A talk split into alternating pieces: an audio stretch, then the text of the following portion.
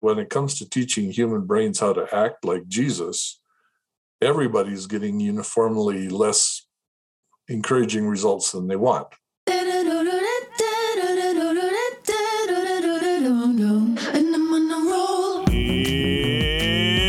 It's watering time, everybody! It's time for Apollos Watered, a podcast to saturate your faith with the things of God so that you might saturate your world with the good news of Jesus Christ.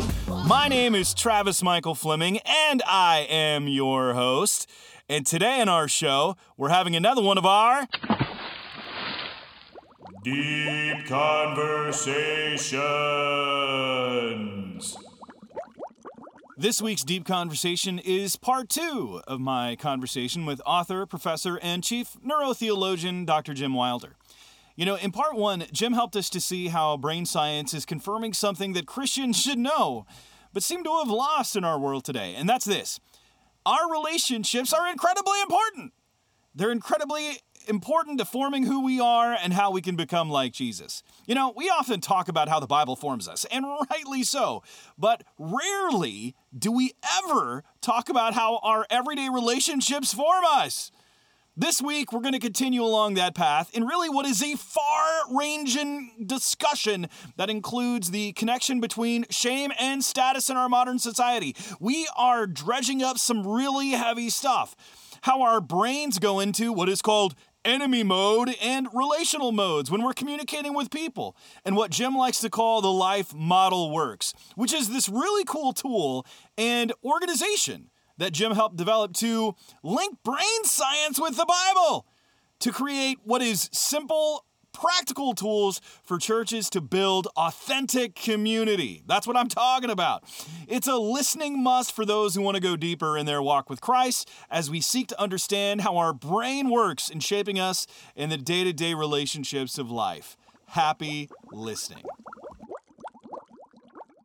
but it seems to me that there is a rise or a rediscovery of this idea of honor and shame in our in our cancel culture. And what you seem to have drawn out is this is actually very very biblical that and, and you mentioned there's a good difference between healthy shame and toxic shame.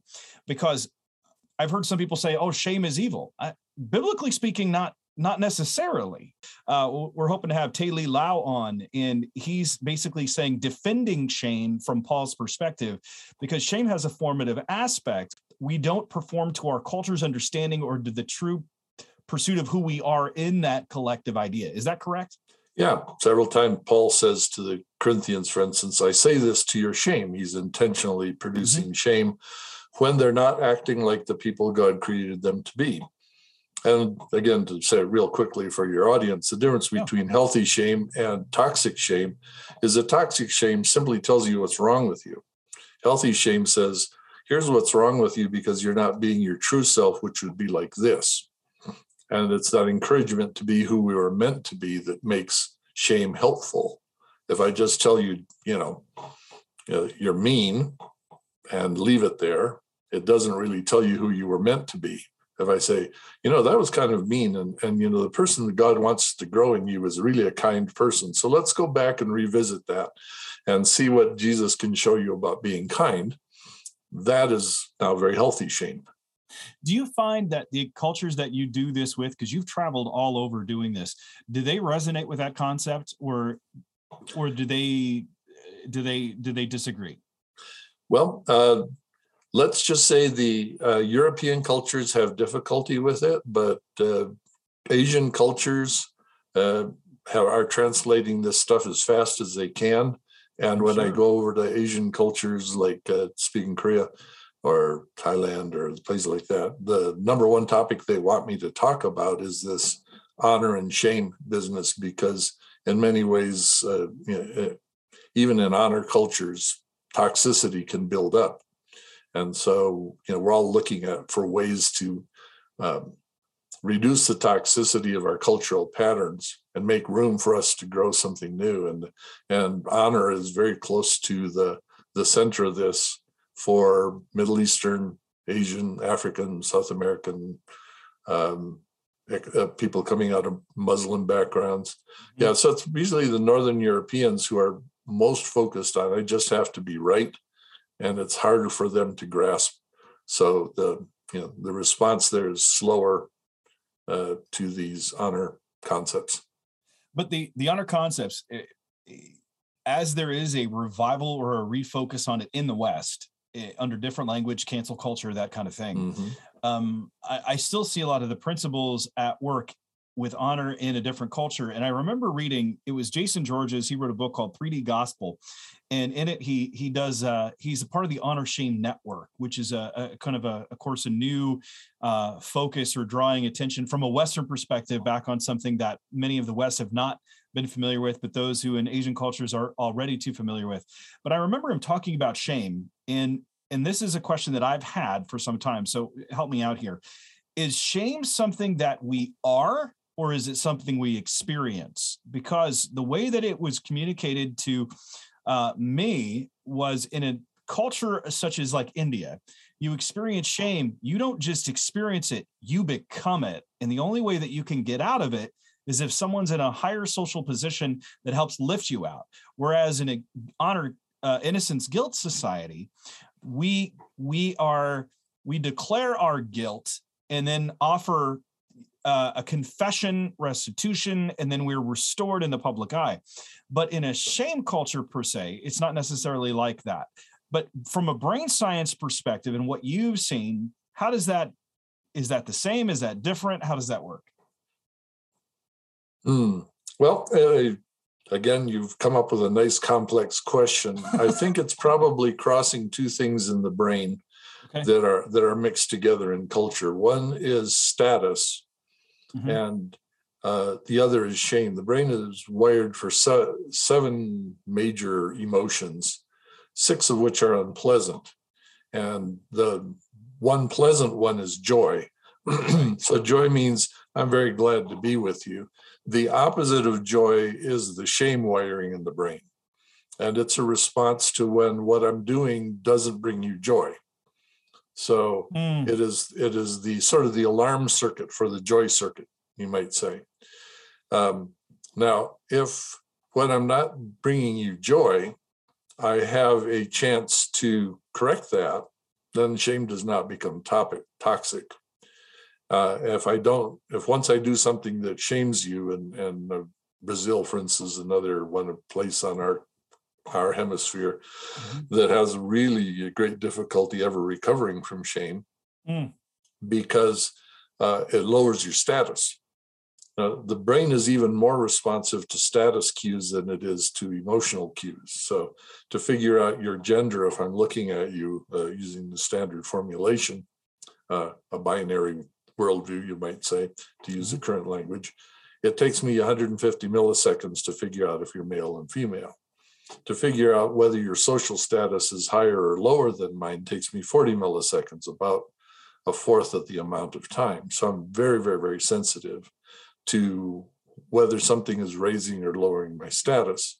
Now, when I go particularly to, uh, I would say, Buddhist and Hindu cultures, the ones that believe in reincarnation, within their worldview is there's no way to improve your status this incarnation. You can only wait till the next one. And so there's a vast amount of hopelessness built into that incar- that you know reincarnation view for this particular round. But status is something that if we look at Jesus during his time, the highest status you could have and still be human was a demigod. And a demigod had a father who was a god and a mother who was a human. So along comes Jesus, who has got a hmm. father who's a god and a mother who's a human, he's got the highest of all status. It's basically bulletproof within his the, the cultures of the time. You can't get higher than than this status. And Jesus basically says, you know, because my status is bulletproof, you can't lower my status. No human being has the capacity to do so.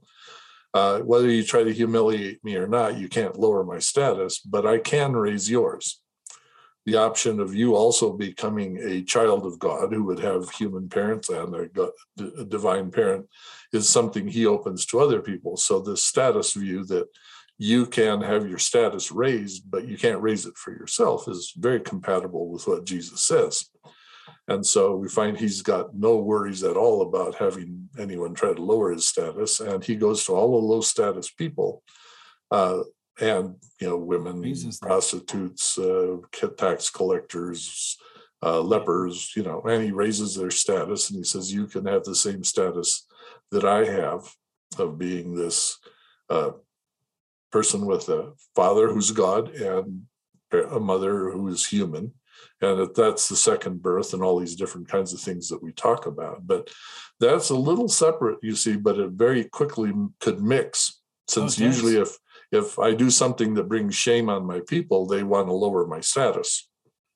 To you know, you're not one of you're you're not a member of my people in good standing, and so I think it's the the these two things coming together in some of those cultures that are making it hard to sort out you know uh, what is shame and what is status? Status are very hard to move. Shame comes and goes very quickly um, as an emotion response. Uh, but something that causes shame can also really you know take the wind out of your status. That makes sense to you? Oh no it completely makes sense to me and it actually kind of confirms something that we studied a while back. Uh, we had gone through Matthew chapter six, where Jesus tells the seek first his kingdom and his righteousness and all these things will be added unto you and he talks about the the birds of the air and how they you know and the flowers of the field but it's interesting most westerners look at it and they go well i have food i've got clothing i've got shelter eh, i'm all good I'm all good. And I remember reading a book some years ago talking about poverty, but they said poverty, we in the West think of it as in terms of of goods what one has whereas those in other parts of the world see it more within the relationships that they have like i can't provide a gift for that my child to give it a birthday party and there's a feeling of mm-hmm. shame with that and i remember then looking at matthew 6 where jesus is saying there he mentions clothing more than he mentions anything else. And really, what he's saying there is that seek first his kingdom and his righteousness, and even the status that these clothing this clothing buys will be taken care of you as well. So this relational aspect is what I'm starting to see. I mean, you bring the brain science, the cultural part to to the fore and that's that's why i wanted to talk with you because as my wife started sharing the concepts at first i was thrown off because it requires a great deal of tweaking of language. I mean, she would say, Well, that's so left brained of you. And I'm like, well, what? I, I have a full brain. you know, why are you call me left brain or right brain? And and then I'd hear other women say this to the point where I'm like, I don't like anything that requires me to change my entire language of what I know what the scripture says. So I thought I'm going to investigate this myself, not necessarily as a skeptic, but you know, I, I can't put aside who I am either. I like a good skeptic. Well, um, but I I loved it because the more that I read, and when I found out that this was done in a cross-cultural context at, at apollos water we want to show people the word of god in its context but also hold on to the mission of god as it's being worked out in the world and we kind of see ourselves and i've joked about this that we're like uh, Tobey Maguire's Spider-Man on the front of a train as it's getting ready to careen off of a track, and we're holding on to the Word of God on one side and holding on to the mission of God, trying to keep the church in the West from going off the track. Mm. because the church in the West has become this performance-driven entertainment show where they used they use the truth of Christ for salvation, but it's so I don't want to say myopic, but surface level that there's not an understanding of the of the transcendent transformation that occurs. Because like you, I'm seeing a an awareness where people say these things, but then you look at the operation and how it's occurring within churches, especially within leadership that are all measuring in the, the measurables, that there's not a relational understanding. Because as one man in India told me, it's one thing to pay for the elephant, it's another thing to feed it. And it becomes this institution we have to feed. And here you're calling people back to the relational aspect of true transformation that's not just cerebral, but it's holistic in its nature. And as you were coming up with this, I mean, I, I, I see the different pieces that you've written they all build off the kind of the life model works. You even talk about the Pandora's problem, the narcissism in church. Uh, there's so many different ways to go with this honor and, and shame idea. But you said that you're seeing the Asian cultures can't translate this fast enough. What are the cultures that you do find that are most drawn to this? And I think you've already alluded to it with Korea, and then you mentioned the Western Europeans have a harder time. But what are the cultures that really have it's taken fire in, in that culture? Is it Korea? Are you seeing this in India? And, and how many cultures are is the life model works that you are aware of in? Yeah, it's. Uh, I would have to say that the the places where they um, uh, still understand the concept of elder as a person who's uh, responsible for the the growth or identity of a community. Whatever culture still retains that uh, tends to absorb the life model very very quickly uh, doesn't have any bearing on their education. So when mm. I hmm. talk to people with second grade educations, but they you know ba- barely speak a language in common with me, but we begin to talk about this knowing God and loving God and seeing others and becoming part of a spiritual people. So they have a sense of identity as a people. You see, they know what that is, mm-hmm. even mm-hmm. if they're not at home with the people that that they call their own. If that remains, the, the uh, life model is absorbed very very quickly and so far we've get a pretty good uh, representation from almost um, every continent except antarctica we're not making progress with the penguins but we uh, the the south sea islanders uh, respond very well um, asian cultures um, with the exception of uh, perhaps North Korea. North Korea has been so traumatized that re- the whole idea of relationship is now been um, it's it's kind of dangerous to have relationship with anybody and some of the uh, previous countries that were behind the iron curtain where relationships again became quite dangerous. Um, they they approach this all very cautiously like do i really want to trust anybody again? Uh, mm. middle east um, refugees are responding well. Yeah the the um, even the europeans um, have a small contingent of people who are just saying you know the church the way i've experienced it hasn't worked for us well and we're very good at arguing with each other but we're still not acting like Jesus is supposed to, uh, are absorbing these things. But I'd have to say, uh, how many cultures we've got in, uh, we're translated our works into only about 14 languages. Um, but uh, very, it, it's very quickly absorbed into those more traditional cultures like Africa, Asia, South America, and the South Sea Islanders and, and Asia. And we're having harder the farther you go north and the more you have to be right, uh, the harder it is for people to accept. So uh, that's that's keeping us from the regions of the world that are coldest. We're going to take a quick break and hear a word from our sponsors, and we'll be right back. The most important Bible translation is the one you read. At Apollos Watered, we use several different translations when we're studying, preaching, or teaching. But again and again, we keep coming back to the New Living Translation, the NLT. That's why we are excited to partner together. We are united in the belief that understanding the Bible changes everything. Because if you can't understand it, then you won't read it. We want you to know the God of the Bible, to water your faith so that you will water your world. That's why we recommend getting an NLT. It's the Bible in the language we speak. It's not foreign or complicated, but up close and personal. To save some money, go to Tyndale.com. Use the promo code NLT Bibles. It will give you 15% off. There's an NLT for everyone, from kids to adults, devotional Bibles, study Bibles, and so much more. Get one today because understanding the Bible changes everything, and the NLT is the Bible you can understand.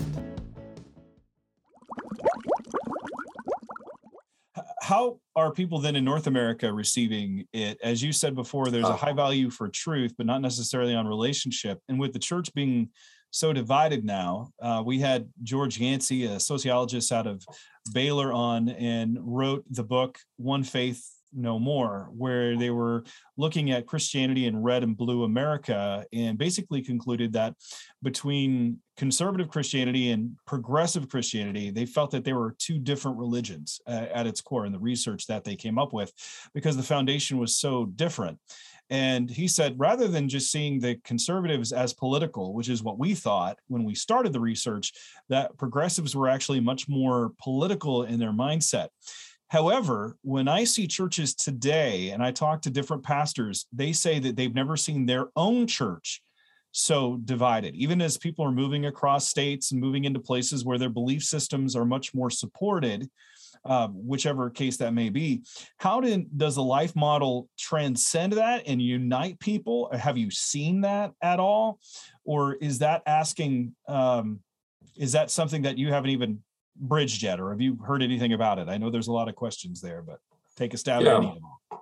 Well, the the current book that we have uh, in the in the works is uh, pretty well focused on the issues you just brought up. The brain actually has a state which we are calling enemy mode. Enemy and what, mode. And yes, and when your brain drops into that, anything you say or do will be assumed to be the point of view an enemy. You're not on my side. And so the goal in enemy mode is always to win. Um, and when you're winning, you will not, you know, any damage I do to you is actually beneficial to my side. If I make you look stupid, it's better for me. If I, you know, make you look um, um, ignorant or you know whatever it is, and so whatever those conversations that take place during enemy mode um, do not actually resolve um, the alienation between people. So we're actually attempting some experiments with, between African American churches and white churches, and some of the other groups that have been alienated uh, most classically, to see if we can make some uh, of the basic Christ- Christian processes and practices work to get people out of enemy mode by basically approaching the logic that the Bible says I should love my enemies. So as soon as you start feeling like my enemy, that is the spot where we start to work on our Christianity. You might remember earlier I said that the places in the world where people have in mind that they have to love their enemies are the places where Christianity is the most vibrant. Mm-hmm. So the very fact that we are now becoming enemies between the, these different red and blue places uh, might actually work to our advantage. We're currently testing that sort of experimentally to see if it'll work. But that's kind of where our learning curve is at the moment. But going back for a second, addressing this book that you're writing, um, there was an article that came out in the Atlantic the other day, and uh, it was about a man who had gone to two different churches outside of Detroit, and he he and I I I hope that I don't get the details incorrect, but in it he said one of the pastors had a church of about 300 and another one had a church of about 100 before the pandemic started. He said, but one of them was challenging his congregation because he saw the nationalism that was taking root, the the love for conspiracy theories, the just the the promulgation of it everywhere, uh, or the propagation of it, just you know pushing it, doing all of these different things, and he even he said at one of his gatherings with his church, he put up one of the liberal senators in Minnesota's photo um, I think it's I, I, don't want to get her name correct, but Senator Omar, um, who is more from a Muslim background and, and more of a, a progressive, and he was talking about Jesus loving your enemies, and he gave different pictures, and people said yes, and he put her up, and he said, "Are we supposed to love her?" And it was very very quiet. And mm-hmm. he said, but the other pastor, this this man who was attending both of these churches just to examine them, started off with a church of 100 that swelled to 1,500 because he was saying that the election was stolen. He he starts he doesn't touch the Bible. Uh, goes through every different kind of conspiracy theory that there is. As we do go into enemy mode, when is enemy mode, or is it ever correct? Yes, we're to love our enemies, but even Jesus says, you know, you brood of vipers, you know, tell that fox Herod. I mean, he, how do we differentiate between loving our enemies on that one hand and then separating ourselves and calling something evil at the same time?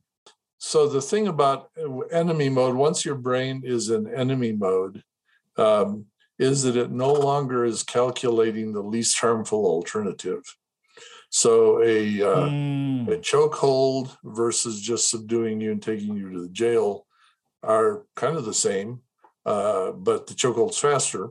So the least harmful alternative doesn't get calculated. When we're dealing with uh, enemies from a biblical point of view, we still have to be thinking what's the least harmful alternative? And it doesn't mean that we don't understand how they think, but we don't also fall into that my win is making you lose mm. uh, perspective. Actually, our win is making them raise their status to being children of God like we are. Mm. And in fact, the more annoying they are, the probably the farther they are from who God meant them to be. And if we're trying to help them become who God meant them to be, uh, the more egregiously different they are, the more the love of God is supposed to support us and go like, yeah, there's somebody who really needs me. So um, let's go after that, as opposed to, well, there's somebody who's going, you know, we'll win if you can make them lose. And that's what enemy mode does to your brain. It figures we'll win if you lose, as mm. opposed to my win is helping you become who you were meant to be. So I don't think we ever want to get into enemy mode uh, uh, deliberately. But the the actual answer is not to keep ourselves out of it because your brain goes into enemy mode very easily and well, just slides right into it. Um, sort of like the difference between going down a hill on a toboggan and having to walk it back up the hill again. Getting out of enemy mode is much harder. And to do that, we have to connect with the mind of Christ. Okay, so this is someone who doesn't wish me well. You know, how does your kingdom see this? What is our kingdom strategy? And one of the things that we don't want any of our enemies to do, which gets back to the other part, is to mistake um, what they're doing is what God wants. Right. Right. So if we allow them to be deluded and think, oh, that God's going to love what you're doing now, um, you know, we would have to still denounce uh, something, but then we have to add to that, you know, and that's not who God means you to be. And let me help you become the person God wants you to be. If we don't add that to it, now we've just stayed enemies. It's much easier to describe than it is to do, I might add. Mm. You also talk about this in this this rare leadership, and I, I want to transition uh, a little bit because rare is an acronym: remain relational, uh, acting like yourself, return to joy, and then endure hardship well. Mm-hmm. Right in this rare leadership. Describe that for a moment. Those four points in the the rare leadership and what that is. Well, first of all, that acronym is something that Dr. Uh, Marcus Warner came up with. And I do so poorly with acronyms that before this call, I went and looked it up so I could remember. I love it. That's great. You're being your authentic self. yeah. Uh, so, so, that's how I happen to know. And uh, so, so good. Yeah. So the here here's the remaining First of all, and one way to summarize the whole thing is how to stay yourself under pressure. Hmm. Uh, and to say yourself, yeah, we're talking about the person God means you to be. And some cases we haven't really even developed that very well. But mm-hmm. remaining relational is the first characteristic. We want to stay connected with God, so what He says to us is important. And when we're staying connected to God, so what He says to us is important. By the way, if you switch off the relational part of your brain, you hear what God is saying, but it doesn't strike you as important. It strikes you maybe as annoying. Mm. Uh, you know, I've had a number of people say something like, you know, you can take that Bible verse and do something with it. You know. Like, oh, we've all had that, I'm sure. yeah. So you know, the the message that would have touched their heart didn't because their brain was in a non-relational state. They took that as an enemy attack to make mm-hmm. them feel bad or something. So remaining relational is that connection with God. Uh, and people always say, well, do I want to stay relational with somebody that, you know, I don't like? And my answer to that is at what point would you rather be handling your problems by yourself without having God to help you? Mm. And really, the answer to that, if you think about it a little bit, is like, I don't think I ever want to be in that state. Mm-hmm. So, rela- remaining relational does not mean that the person we're dealing with is relational. It means that our mind is still uh, running correctly. And really, your brain sort of sees the blue screen of death if you've had one of those computers that just kind of goes, blip. You know, we're not computing right now. When we drop out of relational mode, your brain starts processing things in all kinds of screwy way or stops entirely. So that's the first part. Uh, then acting like yourself. Remember, we can't see who we really are. Right. So we're sort of part of a group who's discovering who's God is creating us to be and we're encouraging that process. And whenever I forget who I am, myself, the scriptures, God, or uh, the people around me remind me who I was meant to be. There's one really, I think it's sort of a lame movie. I don't see very many, but it's called Mr. Holland's Opus. Oh yeah, yeah. That was well, lame. Oh, now uh, I feel well, shame. Ah, oh dear. I've created a problem here. I don't think it was one of the best movies ever made, let's just say.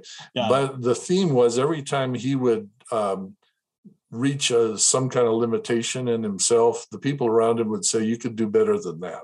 We want more from you. You have a, there's more to you as a teacher, there's more to you as a father, there's more to you as a husband, more to you as all these other things. Um, so don't don't let your first reaction, you know, you're not such a good expression of yourself stand, we're going to look for something better. And that's really what acting like yourself is encouraging other people to, you know, when they louse it up, to go, um, let's go back and try that again. Uh, we need to practice being your your good self, which means the third point, returning to joy. Joy in this case, not being um, just being euphoric, but being glad to be with other people. So one of the things that most of us experience is when we finally get around to saying, I'm sorry I said that, the people who we've offended are more glad to be with us than they were before. It's like, oh, maybe we'll start this relationship again. Maybe we'll. So returning joy is that path of saying, you know, if our relationship has been broken, which is basically what isn't happening between the extreme groups in Christianity you just mentioned.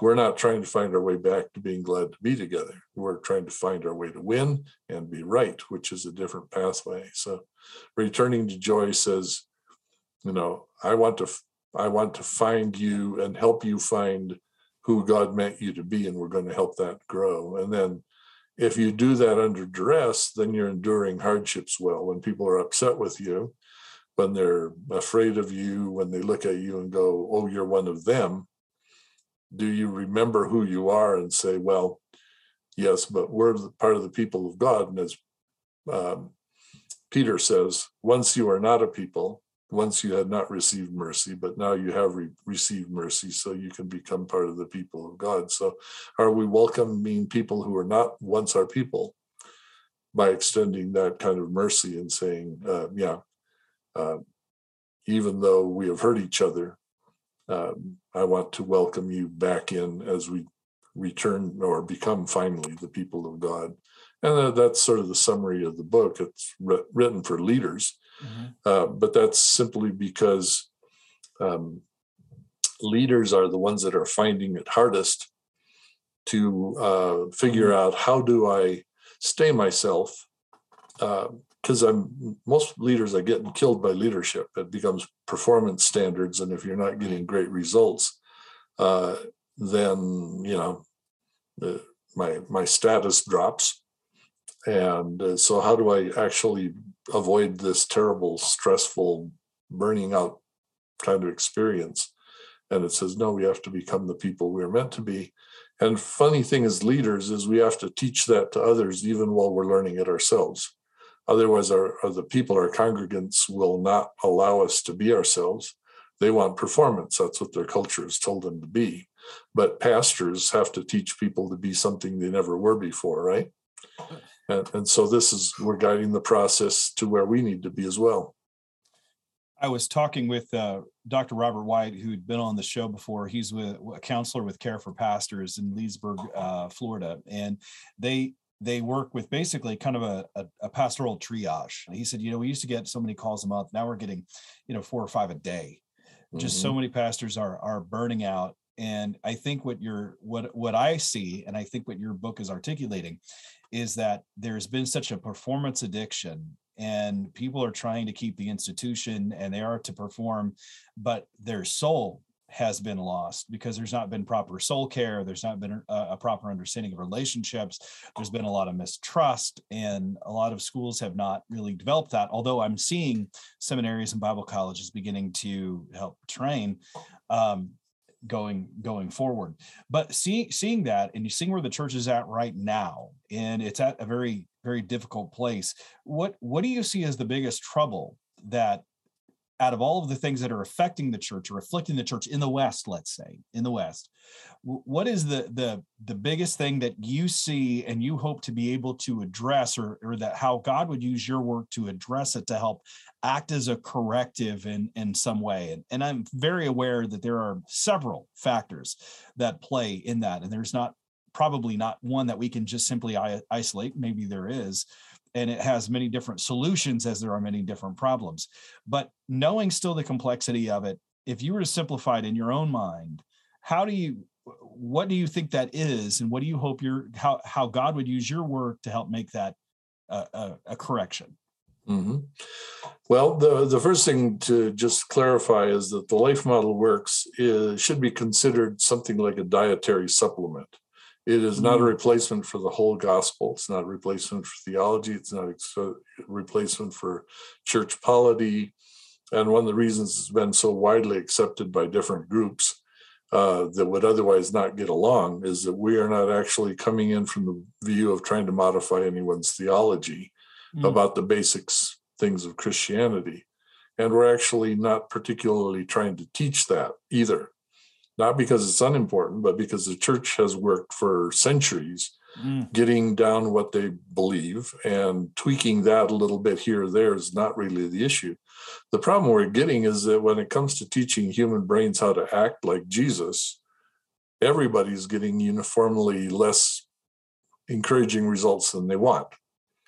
So uh, the Coptic Church, they're interested in what we're doing because they want to take better care of orphans the Eastern Orthodox is interested in something, the Salvation Army wants something, Pentecostal groups want something else, but all of them come back to the same thing. We're not actually experiencing uh, the kind of character that we want to see to the extent we want it. And so we have three elements we add to whatever you're doing. So, you know, one of the things people said, well, shouldn't you have life model churches? And I said, no, absolutely not. I never want to see a life model church. That isn't that isn't enough to be a church. Mm. But I would like to see a life model things added to you to your churches. And the three elements that we've identified, one is a multi-generational community. And mm. to really sustain joy, you have to have at least three, but optimally four generations working together. And the church, since the Industrial Revolution, has really taken out each peer group and, and separated them. And a lot of churches have only one generation within them, uh, or maybe one and a half, you know, but they're like everybody is the same age. No one knows more than any anyone else. Now, peer groups are very, very help, helpful for practice, so we don't eliminate those. But multi generational communities make a big difference to whether or not you are actually transferring the kind of relationships and character and identity that uh, are transformative. Second thing is an Immanuel lifestyle, which means we we live looking for the active presence of Jesus. Mm. So if you had a church the multi-generational, you'll raise nice human beings like all other nice human beings unless God shows up and says you're more than those human beings could ever imagine in ways that are unique to you and to your group, you don't turn out people that look like Jesus. And so, this awareness of what God is saying to us and how He's guiding us on a moment by moment basis is the second element of this. um, you know, um, church environment that we're looking for. It's actually a community environment because we want it to go outside the church. And then the third one is there's relational brain skills, just like you would have a literacy program to teach people how to read the Bible. There's some specific things your brain has to be able to do. And so we want to help people identify what those are and which ones are missing, uh, and help you then to teach other people those specific brain skills that trauma and other kinds of evil in the world keep eliminated from the fabric of the multi-generational community. Uh, and one of those skills that's particularly Christian is being able to uh, identify God's thoughts as separate from all the other thoughts that run through our head. How do we recognize his voice? And you know, this is something we have to learn. Every generation has to learn it, and it's just one of the things. But those three things are are the unique features that we bring, and they seem to apply to every every place, every Christian group and culture uh, around the world from all different perspectives um, they said, yeah, we could use more multi generational community. We could use more awareness of God's active presence. And yeah, I'm not sure about that last one, the brain skills, but uh, you know, give them a few examples. Here's a simple one. Now, anger is one of the alarm circuits in the brain. It's meant to use to bring our relationships uh, to improve them. He said, so how many people do you know who feel anger and go, wow, I'm about to have a better relationship with this person. I'm going to improve it. Or they see someone else who's angry. And almost everywhere around the world, when people see anger, they go like, uh-oh, uh, you know, nothing good can come of this. Uh, whereas if you understand uh, what anger is there for, it's a very good, useful thing to improve your relationship. So the people who learn how to do that uh, are not causing danger or damage to others when they get angry. And it's very easy, you know, to find out who doesn't do that because they'll say to others, well, don't get me mad because you won't like it.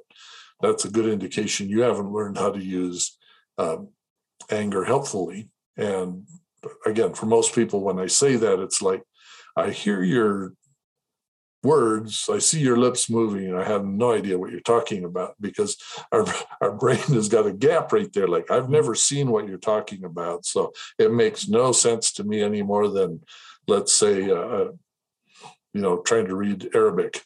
Mm-hmm. It's like, I see marks, but I don't see any meaning in it. I don't see the words. Uh huh. Yeah.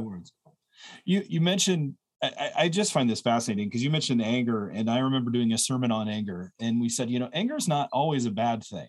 Because I've met people they say anger is always a bad thing, and I said, really, it's sometimes it's it's a response to a perceived injustice, or if it is a real injustice, then if I do see a child being beaten, or or someone kicked, I, I want to respond. But you have you said in a healthy way and what does mm-hmm. that look like but i, I want to go back again for what you said here just to to to kind of support um, you mentioned the multi-generational thing and i remember that in church planning in the 1970s was the theory that if you plant with one specific group an age group that the churches would grow that homogeneous unit principle which now i think people are saying no we need multi-generations because we need to speak in and then uh, we read souls in transition uh, research by christian smith out of notre dame and uh, hope to have him on the guest on the show. But they had researched and found the they did a study on.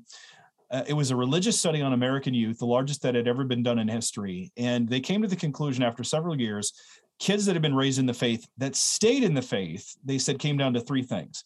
One was that the parents lived out or modeled what you're talking about, um, modeled in the home what was being taught at other times. 2 mm-hmm. another adult outside of the family supported, again, the multi generational idea. Mm-hmm. Uh, I think you guys extrapolate community. on that. Yeah, that community. But they said third, and I thought this one was very interesting. They suffered for their faith there there was this idea of suffering and the suffering well. So i'm seeing mm-hmm. these these these uh, pieces starting to connect.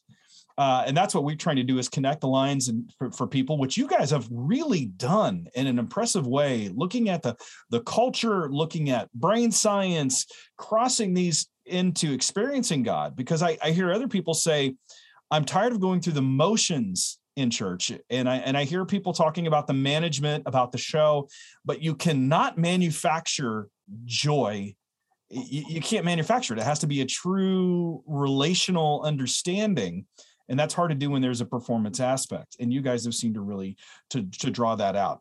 Um, yeah, even from the brain perspective uh, there's two different smile centers in the brain. One has got voluntary sort of smile for the camera yeah, yeah. and the other is the joy smile and 97% of people cannot intentionally produce a joy smile. The 3% that can do it by remembering a joyful thing. They're in Hollywood. Mm-hmm. They're in Hollywood. Now, one other question I have here my daughter has this question. Being a college student, she said, Do you have any advice for college students bringing these concepts into their dorms? Have you ever seen any success like this thus far in that environment? Um, yeah, that really the area that we're most interested in. You know, evil propagates on its own without any additional help. So you mm. you, you hurt somebody, and they'll very easily go and hurt somebody else. Uh, we believe that truth and and goodness and God's presence should propagate on its own too. It should be something that spreads sort of infectiously when when you have it. Um, and so, uh, you know, you mentioned the Rare Leadership book. We wrote mm-hmm. a secular version of a Rare Leadership in the Workplace with the specific intention that Christians could take that into their workplace and say, "Hey, we'll show you how to be joyful people who have a, are building a group identity, and this is what we're going to do in our workplace." And it's been very interesting for me to watch that book that particular application take off faster mm. than the, the Christian book has even. So, uh, you know, major one of the top three software places in the in the United States, you know, uh, they wanted their sales team to study it. Uh, the mm. Christian Association of Dentists wanted to use that in their workplace. It's the idea of, you know, this is the kind of people we all wish we had as a boss, as a, fellow employee, as someone like that. So if Christians have something joyful, they will spread that to the people around them. So the the the sort of the contagious nub mm-hmm. in, involves, I'd say, sort of three elements. One is uh, you're joyful. Secondly, when you pass something to other people, you do so peacefully. So passing the peace has been one of the books that we read. So if what I have to tell you comes out agitated, upset, uh, uh, you're not going to want to hear it. Mm. But if I'm experiencing God's peace when I tell you something, uh, all of a sudden you wonder, how are you peaceful about that? What about you gives that calm, that lack of worry, that lack of whatever else? You're glad to be with me. There's a joy. But the message you bring me is one of peace. And even Jesus said, when we go into a town, you look for the man of peace, right? We're looking mm-hmm. for the people who will accept peace. Uh, they're not Christians yet. Uh, they're but they're interested in in someone approaching them with peace, and so that's the second element. The third element is um, basically. Uh, if we go back to the upper room discourse with Jesus, he says mm-hmm. to his disciples, From now on, the world will not see me, but the people who are attached to me will see me. And uh, Judas, not Iscariot, is you know just surprised. How do you mean they're not going to see you? And Jesus explained, no, to see me, you have to have an attachment with me, a love for me in your heart. And then when Jesus says you'll go into the world and be my witnesses, I believe he's talking about you'll be the one who goes there and sees that I'm there. Hmm. Not someone who'll go out and be able to explain, you know, all of the intricate theology of the Bible. It's like you can see I'm present. And when you bring that news to other people, like, you know, Jesus is here and he likes you. And here's what he likes about you. And here's what he wants to grow in you. This is very irresistible mm. for anybody who is open to God at all. It'll also bring attacks from some other people, uh, but that's the nature of the kingdom, right? It offends the ones who are just determined uh, that they want to promote evil. But I mm. think if, if you look at those simple things, I'm I'm here, I'm glad to be with you. I share with you my peace, and I see in the moment what Jesus is seeing here. And it takes some practice to learn to do that. uh, that I think spreads very nicely to um, any dorm, any college. Um, and obviously also, you know, seeing what Jesus sees involves a prayer life that is listening to him. But this is what we're trying to learn to do. Um, and then finally, because there are going to be people who will put you into enemy mode, we need to have a few people on our side who say, yeah, I'm, I'm going to be with you while you're in enemy mode. And we're going to, we're, you know, when I get into enemy mode, it's like my internet goes off.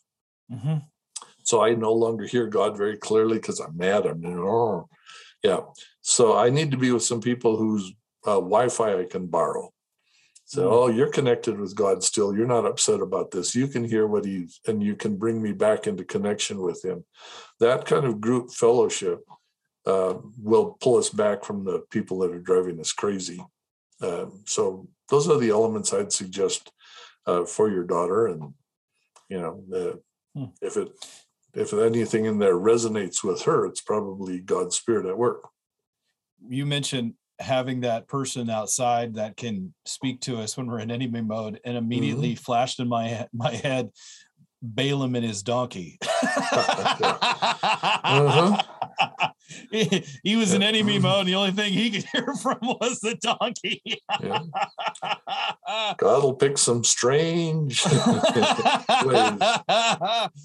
Um, you know, there is so much of what you're doing, and I'm sure a lot of people have a lot of questions because I know that I have, and I, and I feel like I've only started exploring the life model works and all of the different pieces, and that's after hearing it over the past year and a half, almost two years.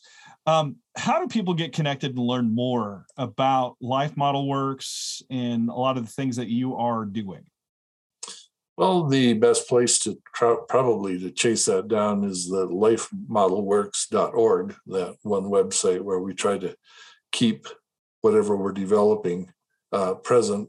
We also work with some partner ministries, one of which is called Thrive Today, where the brain skills are taught. So if you want to keep track of that, that would be a, another place you could go and uh, check in on it. I'm told there's also, if you look me up on the YouTube or other kind of internet stuff, there's a bunch of teachings out there. I've never gone to look, but um, you know, there's it's kind of fun that social media is sharing some of that. So, uh, hmm. but the main thing I would say, if you want to keep track of where we're developing, um, and the thing with internet and websites is that it's constantly being redone because it didn't work the last time quite the way we wanted it to. So I'll I'll just say, you know, like it's it's our best shot at it so far we hope it'll be better next time.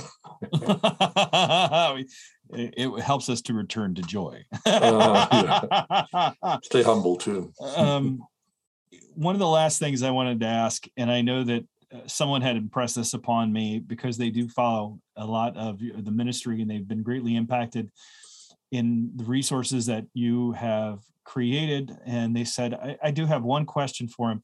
How, how can we best pray for him and what God is doing through him? Well, um, here's the thing about 40 years ago, I decided if I was going to start uh, figuring out some of these things about how the brain works and how, you know, why some people are getting transformation from their Christian lives and others aren't, that I was going to have to give up all of the social media and magazines and watching TV. And so I've seen um, very few movies and TV shows or anything else uh, for the last 40 years. What that's made possible for me to do is to read some books and study some things and come up with some new perspectives. But it's also made it equally hard for me to communicate with culture. Mm. So you're right on that interface. You're you're doing the very sort of thing that I would ask people to pray for. You know, uh, the book, the other half of church written with Michael Hendricks, whose claim to fame is he can actually make me sort of understandable to other people. He's coming on the show, by the way. Oh well, I'm very glad to hear that. They'll yeah. they'll finally know what I'm talking about. so, yeah, we need the people who say, uh, we can make this understandable for culture. And I think primarily the ones that we need are artists and musicians. The identity center in the brain will listen to songs about our identity, will not listen to words. So if we could sing more to each other about how to return to joy and how to see what Jesus is seeing and uh, put it in art and and express things that, in those ways that communicate to large numbers of people the joy of God. I mean, what would happen if we just became the people who are going to make the world understand that joy is relational? It's not just a, some kind of a happy pill that you take. Um, what would that do to the understanding of who Christians are? And and so praying that interface, you know, how does this get into the world? Um, you know, God has got something in mind, and uh, yeah, pray for it. One question I have this because you just mentioned this, and I I forgot to ask it, but how do we sing to one another? Like I understand singing to God. I don't know how much I understand singing to one another. What do you mean by that? Well, it's odd that the church goes through these phases. At one point, it's like we're praying, we will only sing praise music to God. Yeah. Uh, another point, we just pray, we sing theology. So we've got all these theological statements. Uh, another phase, we pray, uh, sing psalms. You know, if it's not in scripture, we won't sing it.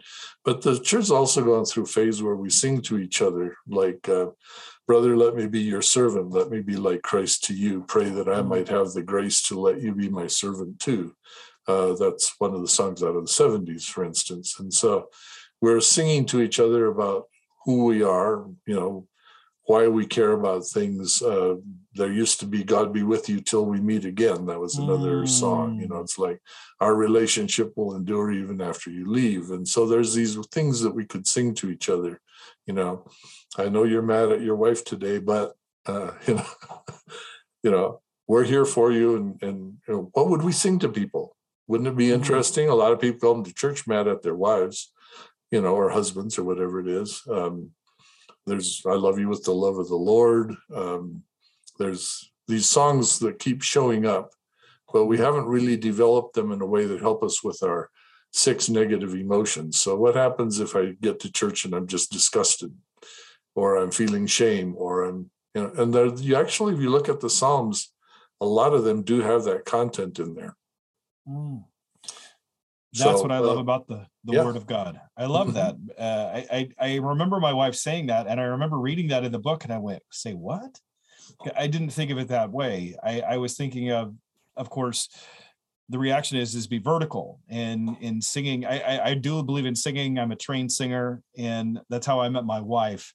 So singing is very very powerful, and even singing after reading about how singing what it does to our brain I Tim Tennent, the president of Asbury, did a thing with his wife where they took all of the Psalms and they put it to simple hymn melodies, and you can choose which one. They have mm-hmm. a, a, website, um, Seed Faith, I think is what it's called, and you go there and you can pick a psalm, and then it gives you three or four different melodies in that same meter that mm-hmm. you could sing like the the same uh, music from Amazing Grace or the Love of God, and you can put different words to it from that song and so i mm-hmm. thought that's that's that's these are wonderful things that i think we have lost that we need to do and rediscover rather than just have performers on the stage but we're to be participants and to be mm-hmm. engaged in that regard so just a hearty yeah. amen to everything you just said hearty amen yeah one real quick example you know the oh.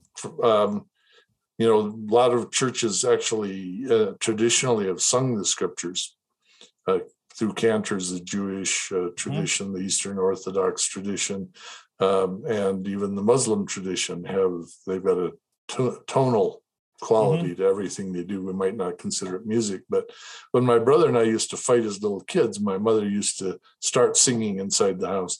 Be ye kind to one another, be kind to everyone. And my brother and I'd look at each other in sort of disgust, like, oh, she's singing that song yet. But we, we, we would always stop fighting and look at each other like, I have to be kind to you. oh. and, a, and a few years later, uh, at the counseling center where I was, um, they gave me the job of firing all the people who weren't doing well at work. Um, and I asked him why. He said, Well, you know, it's strange about you, but even when you're firing people, you're kind about it. And so we put you in charge of that job. And it, what took me back to that song that no matter how unpleasant the interaction, there ought to be a kind way to do it. And I think that was sung into me by my mother at a very early age. You could probably use more of that. we well, I've done I've not done anything quite like that, but I remember I've tried to do the same thing and be kind. And I was getting getting a, t- a speeding ticket and I thanked the officer. And my friends were like, "What is wrong with you?" like, mm-hmm. he's doing his job. He's got mm-hmm. a job to do. It's keeping us safe. I'm not happy, but at the same time, I can't fault the guy for doing his job. I, mm-hmm. I need to, mm-hmm. to, thank him for that. But that's funny. Be kind. Are there any other songs that your mother sang that were getting you? Because I'm going to uh, use them for my kids. uh, not, I hate to say it, but that's the only one that I recall, and may, okay. have been, may have been the only one right there. So, I remember uh, just last week I was flying. I thanked the TSA agent who went through my suitcase. And I remember her look at me like, what kind of a leader are you thinking? so I relate to your story a little there. well, that's good. That's practicing gratitude and appreciation. There and, you go. And, and those are mm-hmm. those those practices that you that you you wrote about, and uh, I think that many of us can do uh, do a lot more with. But Jim, I want to thank you for coming on Apollos Watered. Just thank you for coming on the show. Thank you for what you're doing, and I pray that God would continue to bless your your ministry and impact people the world over. Well, thank you, Travis. I really appreciate being part of uh, Christianity that's looking beyond our your our cultural interpretation of what it meant to be Christian uh, because you know I think something about Christianity it transforms all cultures. Yes, uh, and so when we can separate out those elements, uh, we're in for some uh, some really good growth. And so thank you for being a part of that and for having me on your program. It's an honor and a joy. Thank you. That was an absolutely fascinating conversation.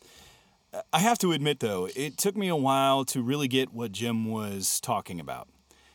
You know, I've read a couple of Jim's books that he's written with different co authors like Marcus Warner and Michael Hendricks, and they have a tendency to use a vocabulary that I wasn't familiar with, and many of the concepts seemed foreign. And that's because we're talking about brain science after all. I mean, how do we make brain science really understandable to people? But they did and do. Frankly, I was a bit skeptical, maybe even suspicious when this whole thing started because it didn't feel like my tribe.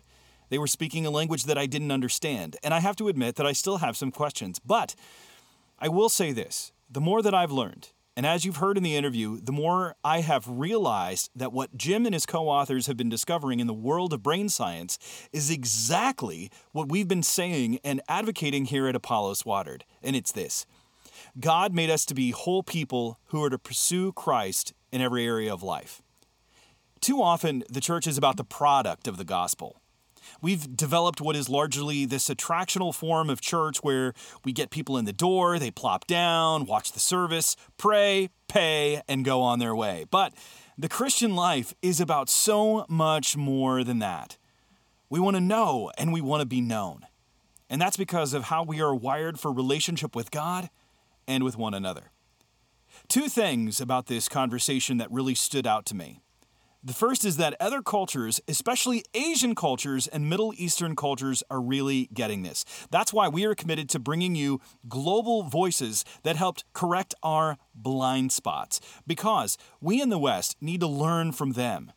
We need to pay attention because we have this blind spot in this area and they don't. The second thing was how Jim reminded us that we need people around us who can bring us back when we go into enemy mode, when we aren't following Jesus. Now, it might seem like this throwaway idea, but our world seems to be constantly putting us there, doesn't it? We, we go into this enemy mode and we can't hear what other people are saying. And we know that if you just listen for a little bit of what's going on in the culture or in the church today, people are giving up on church. They think they can go it alone. They don't need it.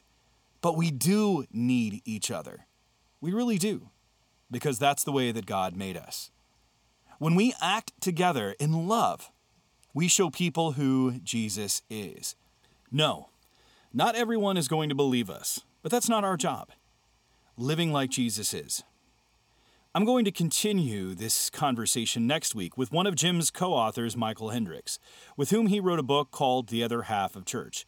It's a great book, and one that is changing how people see the transformative power of relationships in the Word and in the world.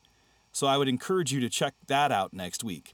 And if this episode has helped you, would you consider partnering with us? We need your help. We are delighted and grateful for all of those who have already taken the plunge. You are our heroes. You are watering warriors for Jesus. Keep it up. For those who are ready to take the plunge, then go to apolloswater.org and click the Support Us button in the upper right hand corner. There you will find many suggested amounts. Pick the one that is right for you, or simply write in the amount and surprise us. If you have been impacted while listening to this episode, screenshot it, text it to a friend, share it on your stories, or simply share it directly from your podcast platform. Subscribing and leaving a review also opens up the nozzle of God's fire hose to water more people. And check out our content on Instagram, Facebook, and our website. Together, let's open up that spigot of truth, let the water flow, and watch God make it grow. Much thanks to the Apollos Watered team of Kevin, Melissa, Donovan, Eliana, Rebecca, and Audrey. Water your faith, water your world. This is Travis Michael Fleming signing off from Apollos Watered. Stay watered, everybody.